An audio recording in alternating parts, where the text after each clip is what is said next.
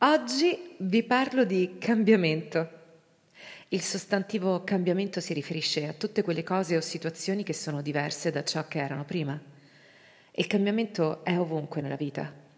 Le stagioni, per esempio, cambiano continuamente, dall'estate all'autunno, dall'inverno alla primavera. La parola può descrivere anche una trasformazione drastica. Pensiamo alle metamorfosi di Kafka, oppure anche piccole e impercettibili modifiche alla struttura delle molecole per opera di un innalzamento della temperatura, per esempio.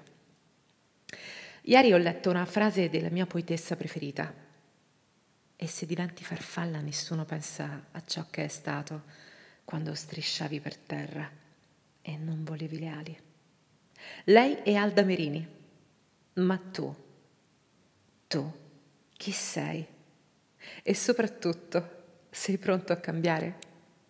Sir Winston Churchill disse una volta: non sempre cambiare equivale a migliorare, ma per migliorare bisogna cambiare. Oggi voi siete qui per riscoprirvi, per rinascere, per cacciare la migliore versione di voi stessi.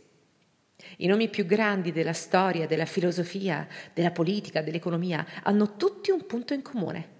Ad un certo punto della loro vita hanno sentito il bisogno di cambiare. Hanno avuto paura? Sì, sicuramente. Ma l'hanno fatto. Voglio che ogni mattino sia per me un capodanno. Ogni giorno voglio fare i conti con me stesso e rinnovarmi ogni giorno. Questo è Antonio Gramsci. Oggi sorrideremo.